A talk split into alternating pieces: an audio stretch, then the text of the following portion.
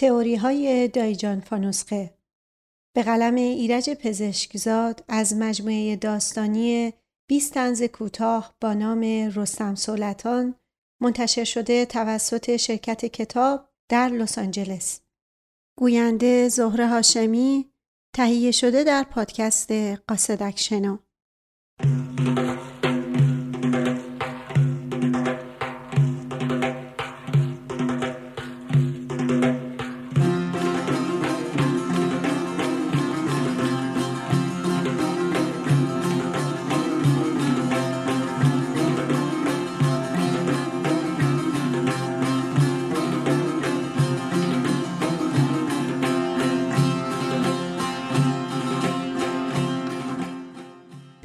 مناسبت رسیدن نوروز زنگی زدم که عید را به سرهنگ و خانمش تبریک بگویم.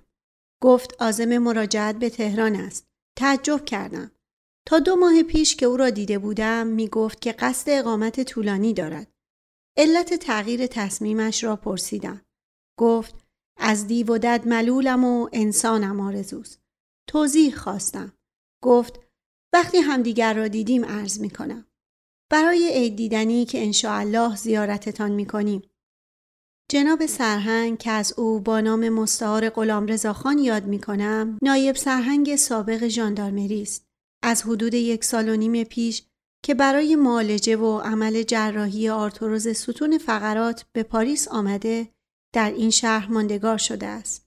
پیش از عمل چند روز منزل دکتر برادر زنش که بعد از انقلاب مقیم پاریس است مهمان بود. اما بعد از عمل آپارتمانی اجاره کرد و سه ماه سه ماه به بهانه ادامه معالجه مراجعتش را به تأخیر انداخت. اولین باری بود که خیلی جدی از مراجعت صحبت می کرد. من به وسیله یکی از دوستان با سرهنگ آشنا شدم و در این مدت چند بار مهمان او بودم. آدمی در خانه باز، خوش برخورد و اهل شعر و ادب است.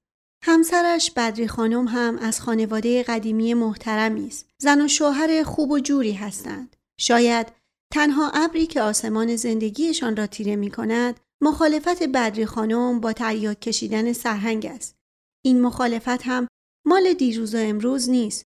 گاهی که بروز می کند معلوم می شود که لاعقل از زمان سروانی جناب سرهنگ به گومگو ادامه داشته است. سرهنگ همان اندازه که به خانوادهش علاقه دارد تریاک را هم دوست دارد. به آن به چشم یک نعیم بهشتی نگاه می کند و خیلی بیش از مخالفت بدری خانم با عمل تریاک کشیدن به خصوص از لحن استحقاری او که از تریاک به نام زهرماری یاد می کند ناراحت می شود. خود او تقریبا هیچ وقت لفظ تریاک را به زبان نمی آورد. و برای بستن دهن ایرادگیران لغوی درباره معنای جاندارو فتوکپی صفحه مربوطه فرهنگ معین و لغتنامه دهخدا و برهان قاطع را که همگی جاندارو را تریاک معنی کرده اند زیر تشکچه خود حاضر و آماده دارد و به مناسبت یا بی مناسبت این بیت حافظ را زمزمه می کند. باد سبا زهد سبا یاد می دهد جاندارویی که غم ببرد درد هی صبی توضیحات. عهد سبا به معنای دوران کودکی است و صبی در مصرع دوم به معنای پسرک نوجوان است. معنی بیت اینطور می شود.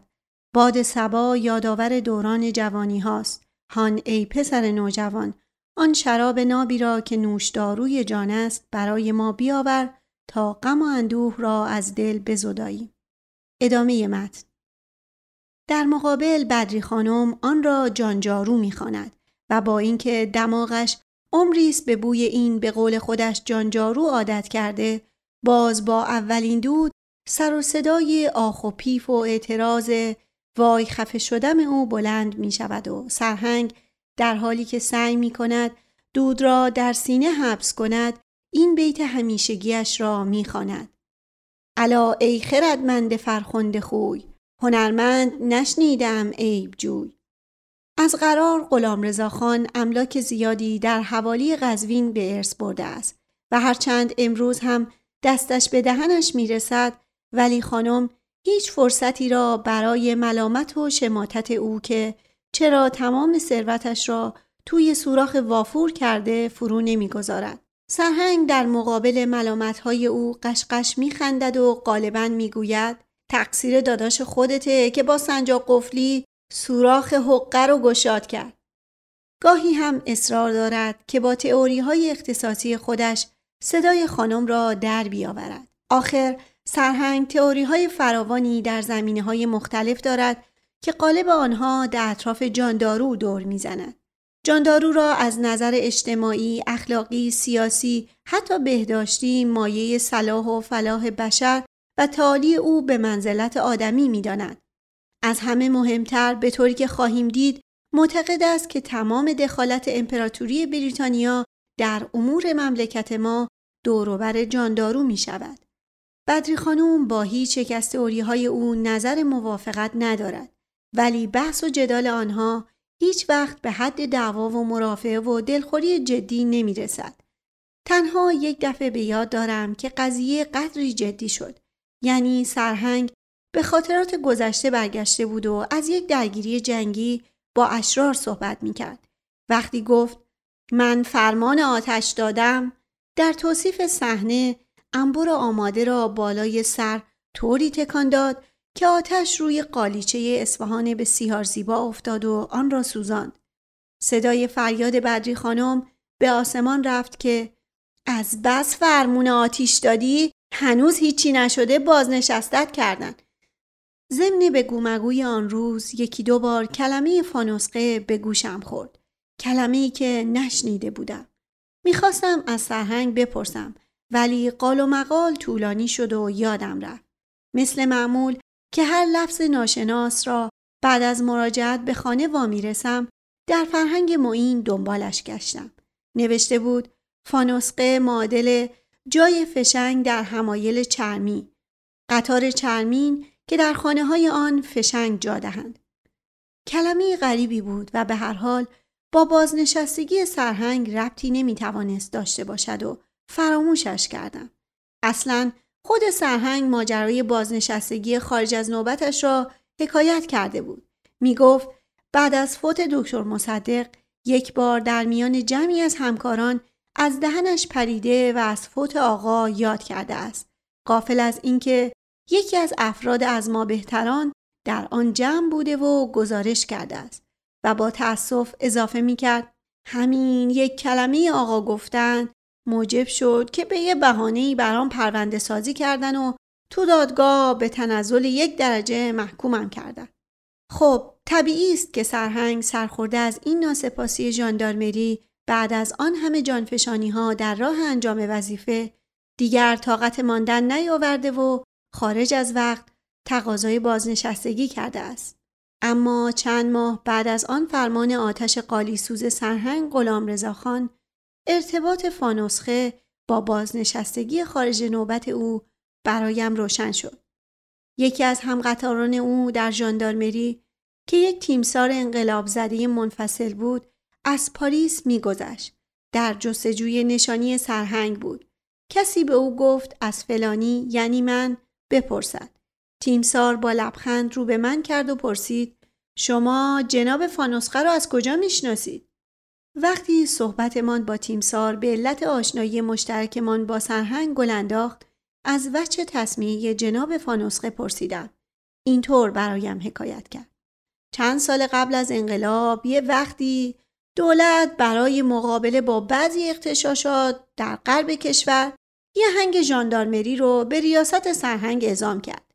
توی یک درگیری شبانه به علت انفجار یک خمپاره سرهنگ از اسب زمین خورد و بر اثر اصابت سرش به سنگ بیهوش شد. توی درمانگاه سیار ارتش وقتی فانوسقه یعنی همایل چرمی قطار فشنگ رو از دور سینه و کمر سرهنگ باز کردند که لباسشو در بیارن متوجه شدن که جا فشنگی های فانوسخه به جای فشنگ یک درمیون با قطعات یک اندازه لول تریاک پر شده. دکتر ارتشی این موضوع رو به فرمانده لشکر گزارش کرد. فرمانده لشکر هم قضیه رو به اطلاع فرماندهی ژاندارمری رسوند. پرونده تشکیل شد و کار سرهنگ به محاکمه کشید. سرهنگ که توی مرحله بازپرسی جا دادن تریاک توی فانوسخه رو به ایادی خارجی نسبت داده بود توی دادگاه تاکتیک دیگه ای انتخاب کرد. دفاعیاتش رو با این بیت سعدی شروع کرد. دانی چرا نخفتم ای پادشاه خوبان خفتن حرام باشد بر چشم پاسبانت و بر این اساس استدلال کرد که ژاندارم باید بیدار بمونه تا مردم آسوده بخوابند و صحبتش خیلی گل انداخت و به جایی رسید که نظر داد دولت باید برای آسایش ملت یه سهمیه تریاک برای هر ژاندارم تعیین بکنه که توی معمولیت های حساس بیدار و هوشیار بمونه. مسلما به مناسبت جلسه دادگاه چند بس اضافه کشیده بود چون ولکن نبود. رئیس دادگاه چند بار بهش تذکر داد که از موضوع خارج نشه و از خودش دفاع بکنه. ولی سرهنگ وارد تئوری تاریخی سیاسی شده بود و درباره استعمار انگلیس توی هند و مالزی و چین داد سخن می‌داد تا جایی که دادستان با لحن عصبی گفت جناب سرهنگ فانوسخه به جای توری بافی دفاعیاتتون رو بگین همین کلام مسحک دادستان هنوز دادگاه تمام نشده بود توی تمام ژاندارمری پیچید و بعد دهن به دهنگش اصطلاح سرهنگ فانوسخه مایه تفریح همکارانش شد و لقب سرهنگ فانوسخه روی ایشون موند. بعد کتاب دایجان ناپل اون که سر و صدا کرد دوستان عنوان دایجان فانوسخه رو ترجیح دادن.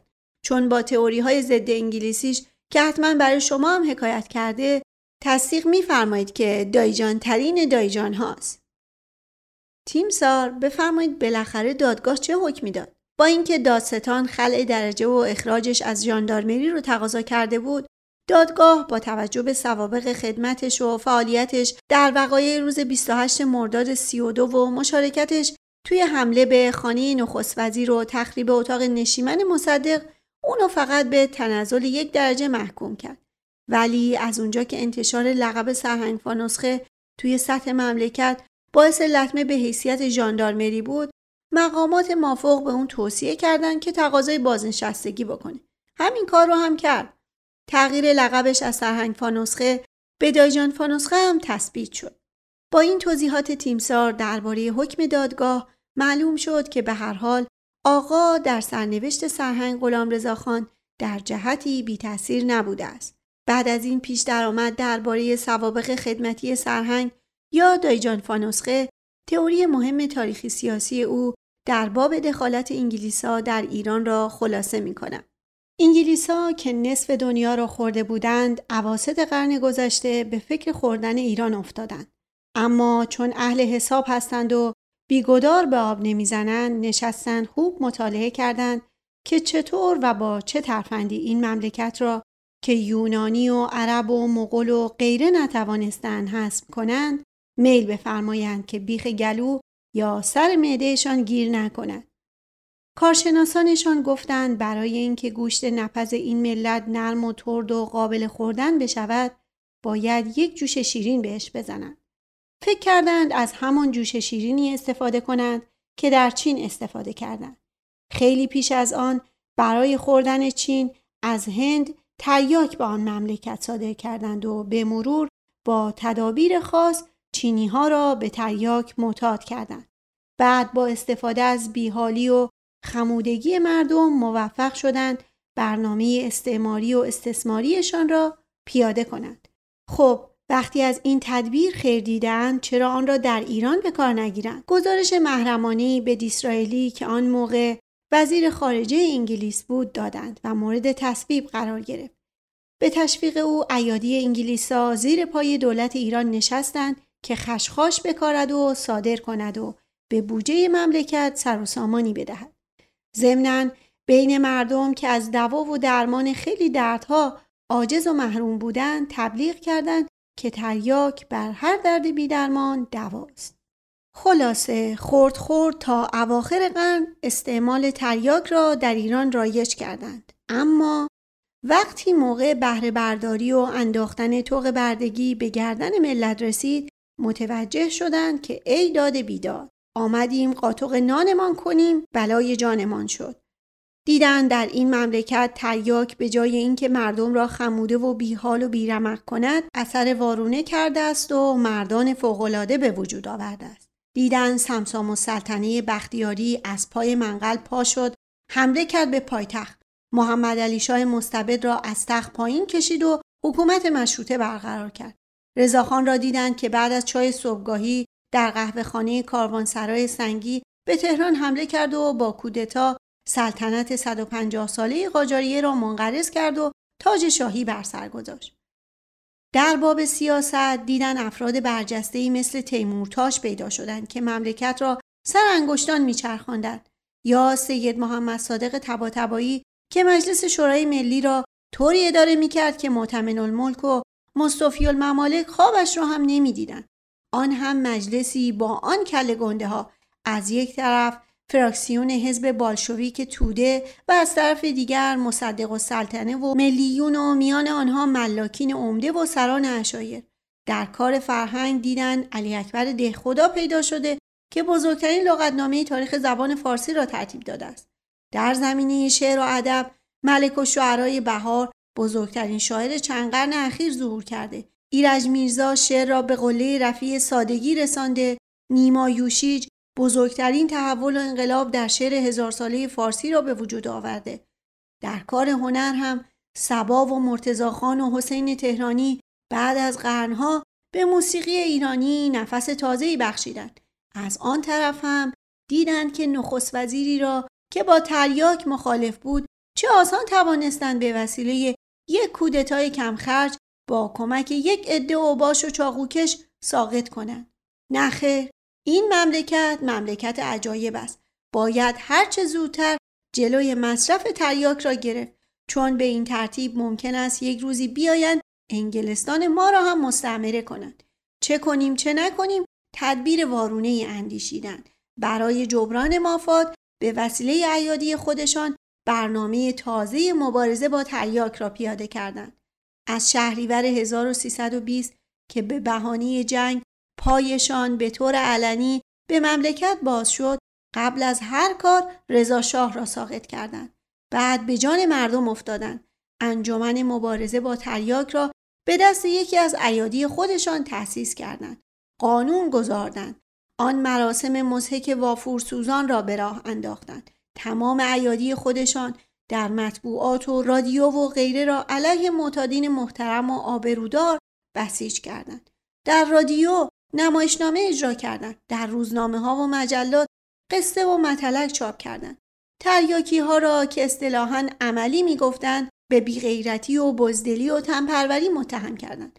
آن قیافه های لاغر و اسکلتی را که لپشان داخل دهن به هم چسبیده بود و حاصل گرسنگی و عدم تغذیه کافی بود نمونه چهره افراد عملی معرفی کردند در مقابل تا توانستند به مصرف الکل که اثر تریاکی را خونسا می کرد راه دادند. خلاصه قصد ریشهکن کردن تریاک را داشتند. تنها کسی که در برابر مطامع استعماری جدید مقاومت کرد اولیا حضرت فقید بود که دستور داد کشت خشخاش را که مدتی بر اثر فتنه و فساد انگلیسا ممنوع شده بود از سر بگیرند و ترتیبی داد که برای افراد بالای 60 سال کپن تریاک معین شود و این خدمتی بود که آن بزرگمرد به تعالی علم و ادب مملکت کرد. انگلیسا این ضربه را هیچ وقت فراموش نکردند و در کنفرانس گوادولاپ تمام همتشان را مصروف زوال قدرت او کردند. سرهنگ سه روز بعد از آن تلفن تبریک من خبر داد که بلیت هواپیما را هم خریده. قرار گذاشتم که برای دیدنش بروم. چهارشنبه گذشته وعده ایمان بود.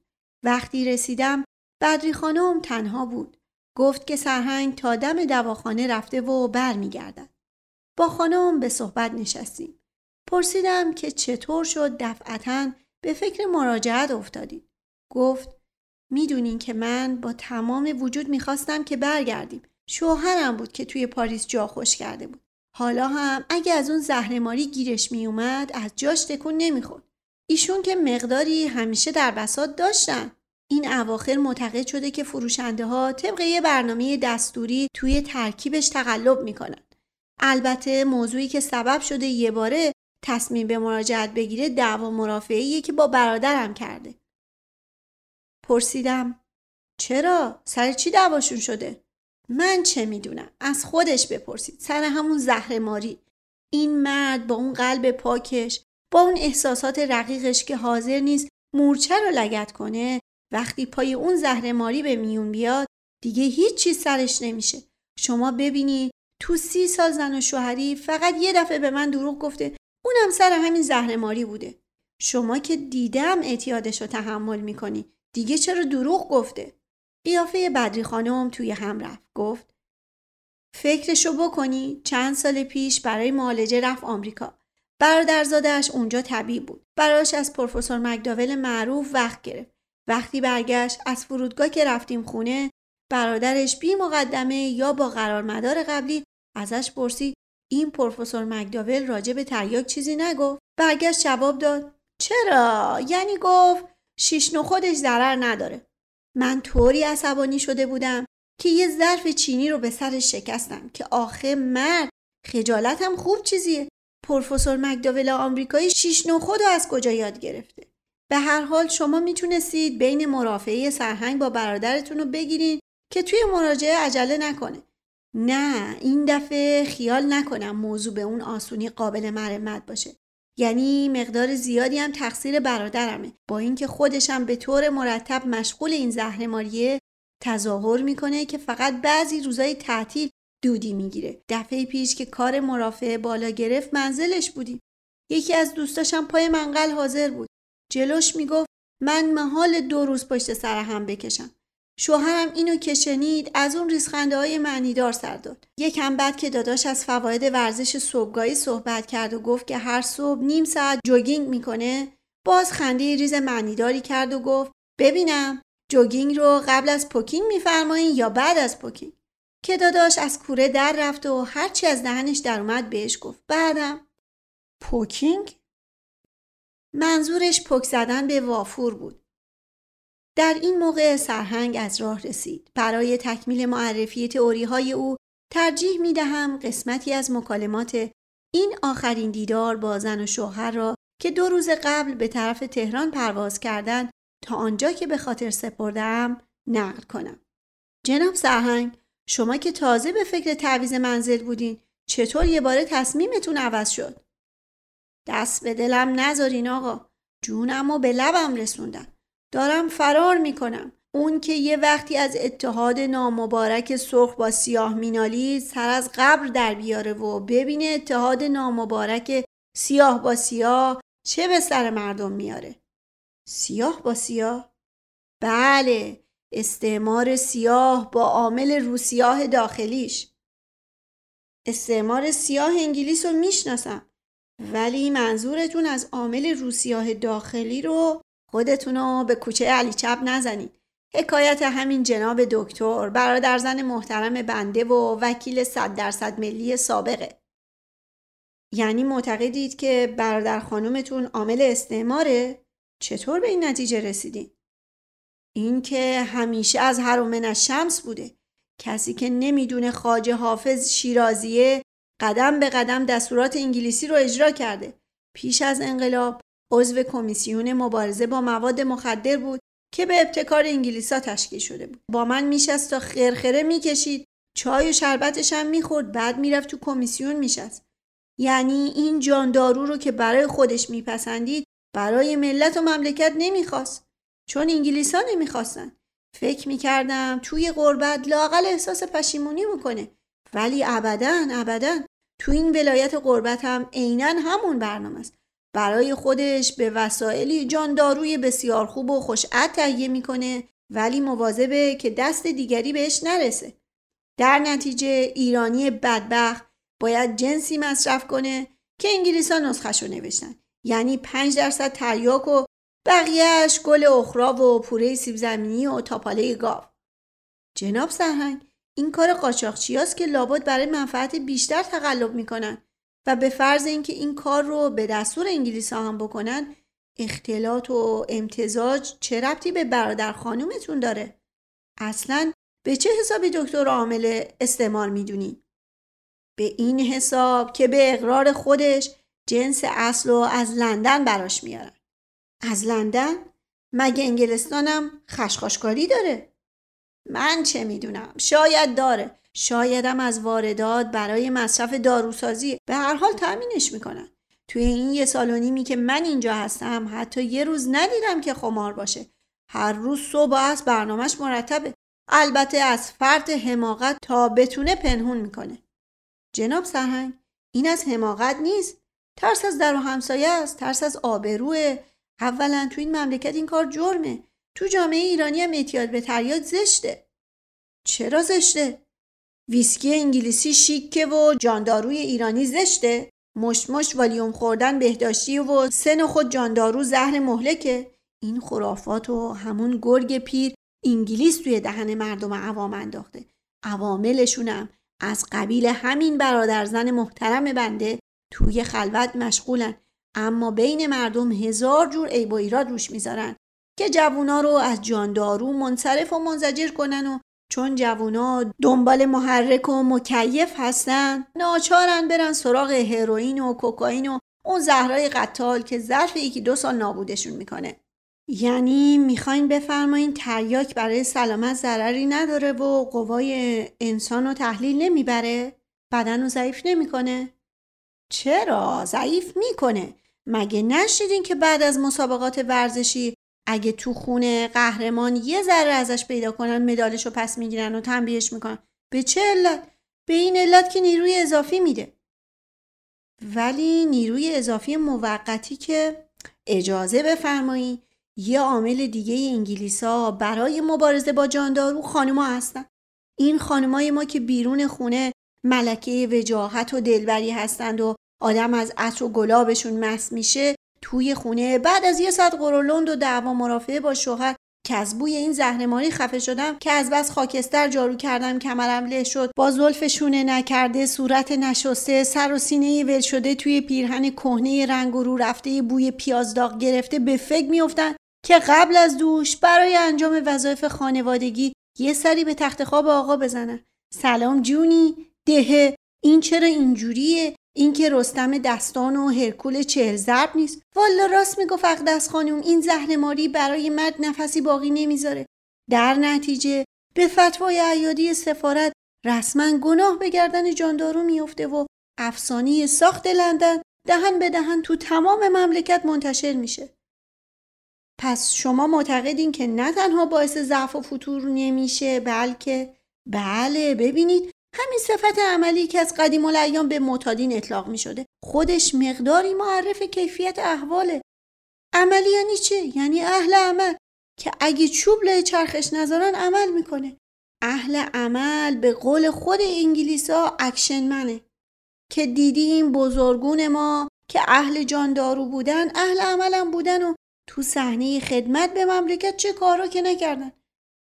حالا از این حرفا گذشته جناب سرهنگ به فرض اینکه دکتر به قول شما عامل استعمار باشه چرا با ایشون یه طوری راه نمیان که از همون جنس مید این انگلند در اختیار شما بذارن؟ عجب! در اختیار من بذاره که انگلیسا سهمیه خودش رو هم قطع بکنن. خیال می‌کنی اونا از احساسات ضد انگلیسی من و مبارزاتی که برای خونسا کردن تبلیغاتشون کردم خبر ندارن؟ به هر حال شما که هفته دو سه بار به منزل ایشون میرین ایشون هم پای سفره که دیگه دریغ نمی‌کنن. معلوم میشه که شما ایشون رو درست نمی‌شناسید اولا باید اینو عرض بکنم که از این جا نماز آب کشیدن آقا به قدری بدم میاد که گاهی دیگه نمی‌تونم جلو زبونم رو بگیرم. بله شنیدم که به مناسبت jogging ایشون در حضور دیگری از پوکینگ پرسیدید این که کار دیروز و امروزش نیست. سی ساله می‌کشه و سی ساله که انکار می‌کنه. من که می‌دونید بلد نیستم وافور رو چطوری دستم بگیرم. من که می‌دونید فشار خونم پایین میفته من که می‌دونید یه بست بیشتر بکشم حالم به هم می‌خوره. البته با پررویی منم شاهد می‌گیره که سرهنگ می‌دونه که من تا حالا چهار پنج دفعه بیشتر نکشیدم. شما یه عمری با این شگردای ایشون آشنا هستین. چه اهمیتی داره که حالا هم یه جوری اجازه بفرمایین اولا فرمودین هفته ای دو سه بار مهمون می‌کنه. مال اون اوایل بود. حالا به هفته یه بار و گاهی دو هفته یه بار کشیده. تازه اونم مجلس ریخت و پاش نیست. چند تا حبه جانداروی تو این البیکی رو هم از ترس چشم زخم احتمالی لای پاش می‌ذاره. این لعامتش رو از قدیم دوستاش می‌شناسن.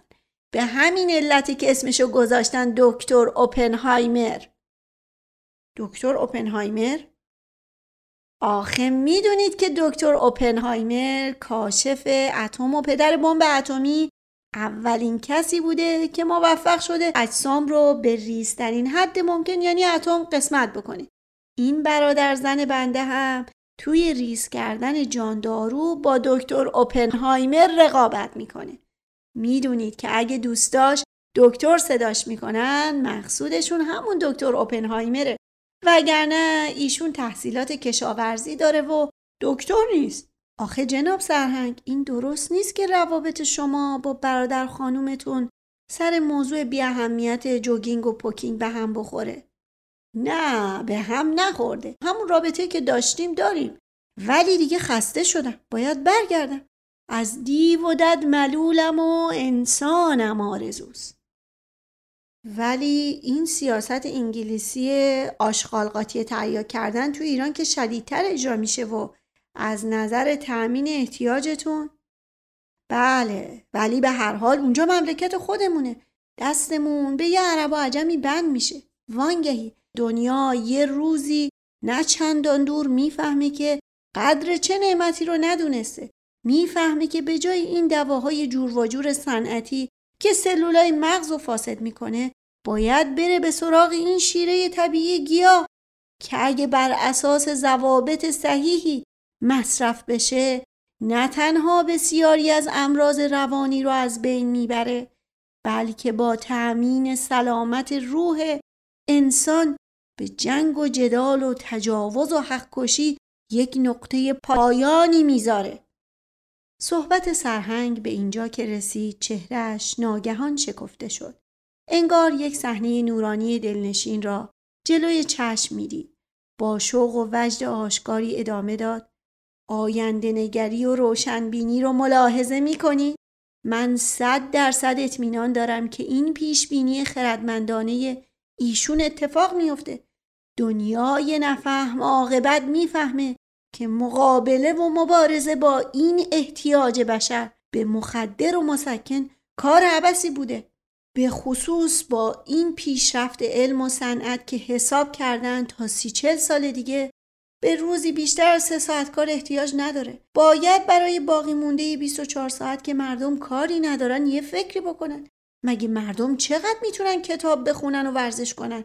اهل تدبیر میشینن و سعی می‌کنن برای ایام بیکاری مردم یه جانشینی پیدا بکنن که اون سیگار لعنتی و اون هروئین و کوکائین لعنتی تر نباشه.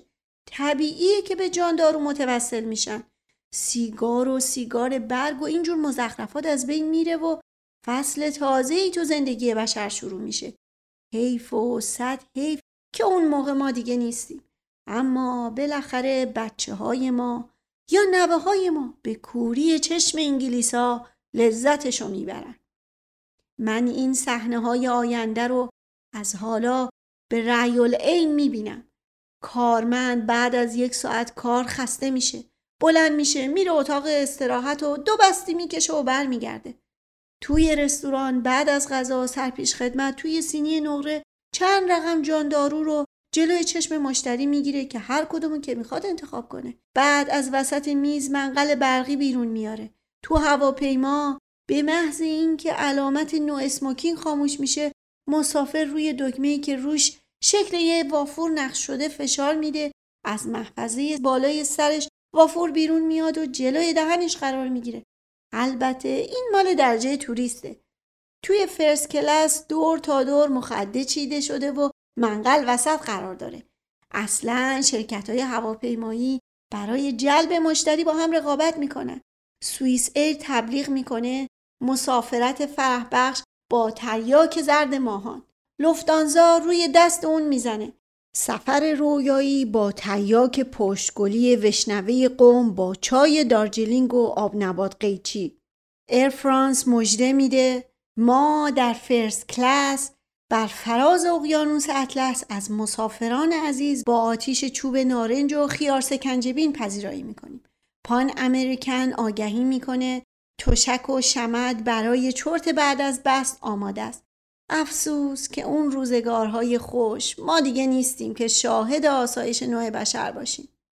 جناب سرهنگ بفرمایید تکلیف خصومت خانوما با تریاک چی میشه؟ اونا هم همینطور دست روی دست می‌ذارن که این چه سوالیه؟ وضع خانوما از آقایون روشنتره.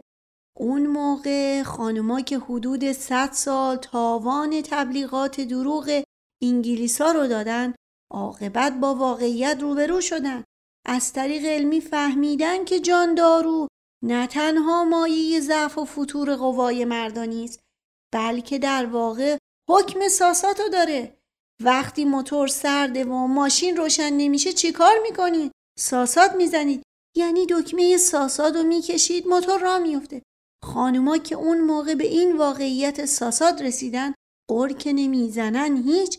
پیش پیش منقل آتیش می‌کنن چای دم می‌کنن عطر و گلاب زده پای منقل میشینن. فصل به فصل چایی میریزن و زول بیابامی دهن شوهرشون می‌ذارن و روز بعد بین دوستانشون زیر گوشی به بررسی مقایسه تریاک محصول ماهان و محصول قوم می‌پردازن. ولی جناب سرهنگ انگلیسا رو چه کار می‌کنید؟ مبارزه انگلیسا با تریاک چی میشه؟ اختیار دارید انگلیسای حرومزاده قبل از همه گوشی دستشون میاد. اون موقع که عرض می‌کنم منظرش جلوی چشممه. روی چمن کاخ سلطنتی باکینگهام پالاس قالیچه انداختن؟ سماور آلپاکای روسی داره میجوشه. پرنس چارلز که اون موقع شاه شده و پیرمرد زهوار در رفته ایه روی مخده یه وری لم داده و اولیا حضرت ملکه وقت انگلیس شاید به امیدی داره زورکی وافور دهنش می‌ذاره. و این جان میجر نخست وزیر کنونی هم که 80 90 سالی داره به بهانه عرض سلام و احوال پرسی اومده دوزانو حاشیه قالیچه نشسته که شاید یه دو بستی از جانداروی سلطنتی بهش تعارف کنن. حیف که ما دیگه اون موقع نیستیم. افسوس و هزار افسوس. پایان. پاریس نوروز 1376